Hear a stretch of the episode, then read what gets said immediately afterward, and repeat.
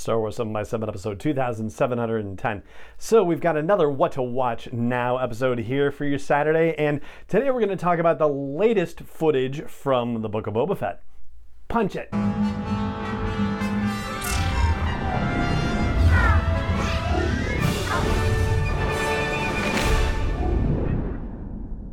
Hey Rebel Riser, I'm Allen Voivod and this is Star Wars 7 by 7 your daily dose of Star Wars joy, and thank you so much for joining me for it.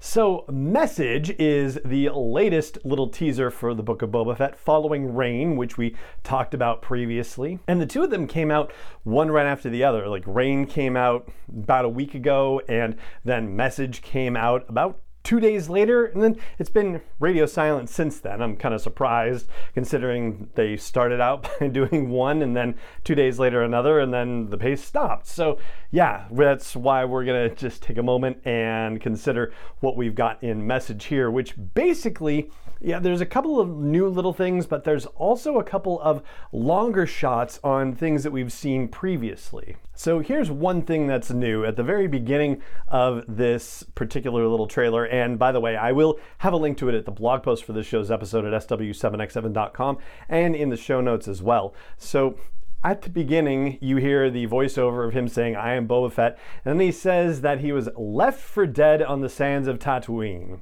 and we get a scene that we've already seen before Tusken Raiders moving through a desert sandstorm. And then we get a new shot that we haven't seen before. It's Boba Fett apparently lying down horizontal. So if this is a Bacta situation, then Bacta has gotten clearer over time. And it's also gone horizontal instead of vertical like the Bacta tank we see Luke Skywalker in in The Empire Strikes Back. So Boba's hanging out in that thing with a little breather tube in his mouth. And, you know, the thing about that is it feels like this is not happening right immediately after the events of Return of the Jedi, or you know, maybe more properly, it doesn't seem like that's happening right after he was rescued from the Sarlacc pit because he looks like he's in pretty good shape comparatively speaking. He looks more like he's been cleaned up already and he looks like he has his health back for the most part. So maybe it's just ongoing medical treatment from, you know, some sort of long-term suffering of the effects of the Sarlacc. Obviously, it's hard to say for sure, but it really does have more of a feeling of being concurrent with the time of the Book of Boba Fett rather than the time of Return of the Jedi and shortly thereafter.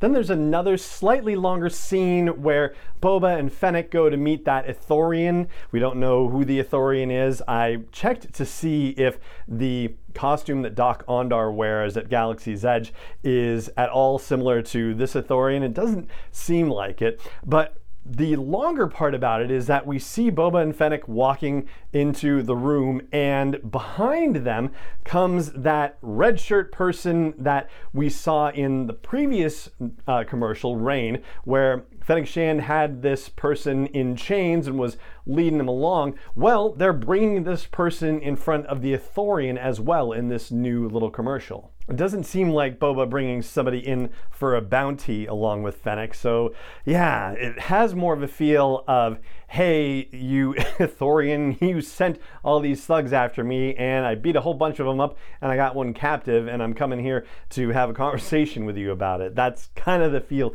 that it seems to have. And we know from a previous trailer situation that there's going to be some kind of showdown that happens within this. I'm loath to call it a throne room, but it's kind of a throne room, audience chamber, if you will. All right, let's talk about another just slightly longer scene. We've talked before about how Jennifer Beals is in this as a Twi'lek of apparent importance. We've seen her in conversation with another Twi'lek and then kind of looking around, and we know from the Empire magazine cover story that she has a conversation with Boba Fett at some point, and it could be this scene, but this time in the message commercial, her reaction is a little longer. And so you kind of get to see her have a change in reaction as she looks away from the other Twi'lek who's talking to her. And then she looks at apparently Boba Fett coming into the room, and it does look like there's a dawning of recognition on her face. So, what it seems like is that she, at the very least, knows of Boba Fett by reputation. Whether she knows him personally is another matter, but she does seem kind of shocked to see him. And if he has been off the grid for, you know, five, six years, then yeah, you might be surprised to see him just suddenly walk into the room where you're at, whatever this place is, a bar, a restaurant, what have you. Then there's the bit with the swoop bikes flying around, and in a previous situation, we see what appears to be Boba Fett riding on one, and then coming behind him, we talked about how there were two people on the bike that was sort of to the right and behind, like following him, and that it didn't necessarily look like Fennec Shand and her prisoner in there. It looked like, you know, a couple of different people, and the helmet profile of the person who was driving that other bike, it didn't seem like it was Fennec Shand's bike bike. So now we actually get a couple more tenths of a second basically of this scene and there are yet two more bikes speeder bikes swoop bikes whatever you want to call them that are following behind as well so now it definitely does seem more like a chase scene and I've looked to see if there's any theorizing being done about who's on those bikes, and there's nothing I can come across, and it doesn't look like there's anything particularly identifiable about them yet. So, yeah, that's still a bit of a mystery.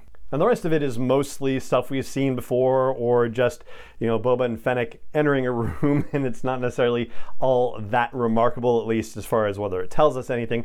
We do get the same voiceover of Jabba ruled with fear, and I intend to rule with respect, but it's also overlaid on Boba taking his frustrations out with vibro axes and whatnot and looking all crazy eyed and stuff. So you can imagine that if he's going to try to rule with respect and people aren't respecting him, well, then he's going to have to go to the fear thing until everybody's ready to just start working with the whole respect idea again.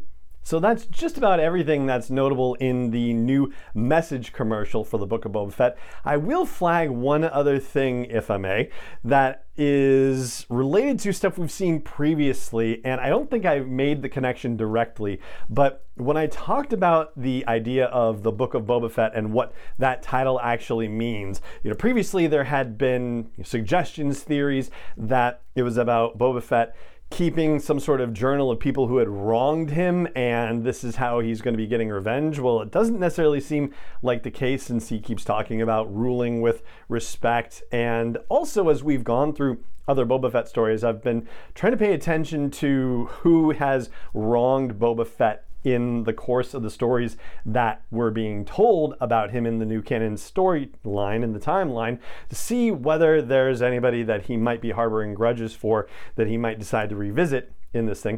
It doesn't seem like that's the case. And in the Empire magazine cover story, they reinforce the idea that for a genre upon which the Book of Boba Fett is drawing, it's mafia and prohibition type stories.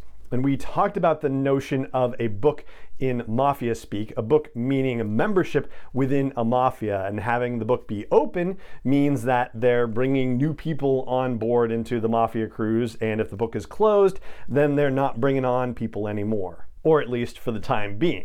So, this line about I intend to rule with respect really does seem like it's kind of a recruiting pitch, as it were, when you think of it in that fashion. And going back to the dinner that Boba Fett and Fennec Shand are hosting at Jabba's palace with the Trandoshans and the Aqualish and the Baradas, right? That does seem like a situation where the book is open, and these are Jabba's former captains, and he's welcoming welcoming them to join the new organization, if you will and they've probably been out in the cold for a while, especially since there's no real Hutt clan leadership apparently, and who knows what Bib Fortuna was doing. So this is Boba Fett welcoming them back into the fold and creating his new group of people, his new book being opened and admitting people into the roster of his new criminal organization. At least that's my take on it right now, and I'd love to hear what yours is. So if you have a different take on that, let me know. Chime in wherever there's a comment section, wherever you're catching this podcast, or if there isn't one there, then come on over to Homebase for the show at sw7x7.com and leave a comment at the blog post for this show's episode. And that right there is going to do it for today's episode. It just remains for me to say thank you so much for joining me for it as always, and may the force be with you wherever in the world you may be.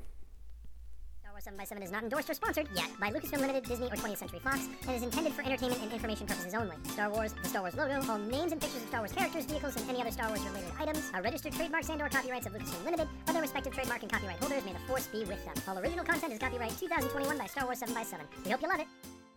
Life's better with American Family Insurance because our home policies help protect your dreams and come with peace of mind. Save up to 25% by bundling home, auto, and life. American Family Insurance. Get a quote, find an agent at amfam.com. Products not available in every state. Discounts may not apply to all coverages on an auto or home policy. Discounts do not apply to life insurance policies. Visit amfam.com to learn how discounts may apply to you. American Family Mutual Insurance Company SI and its operating companies American Family Life Insurance Company 6000 American Parkway, Madison, Wisconsin.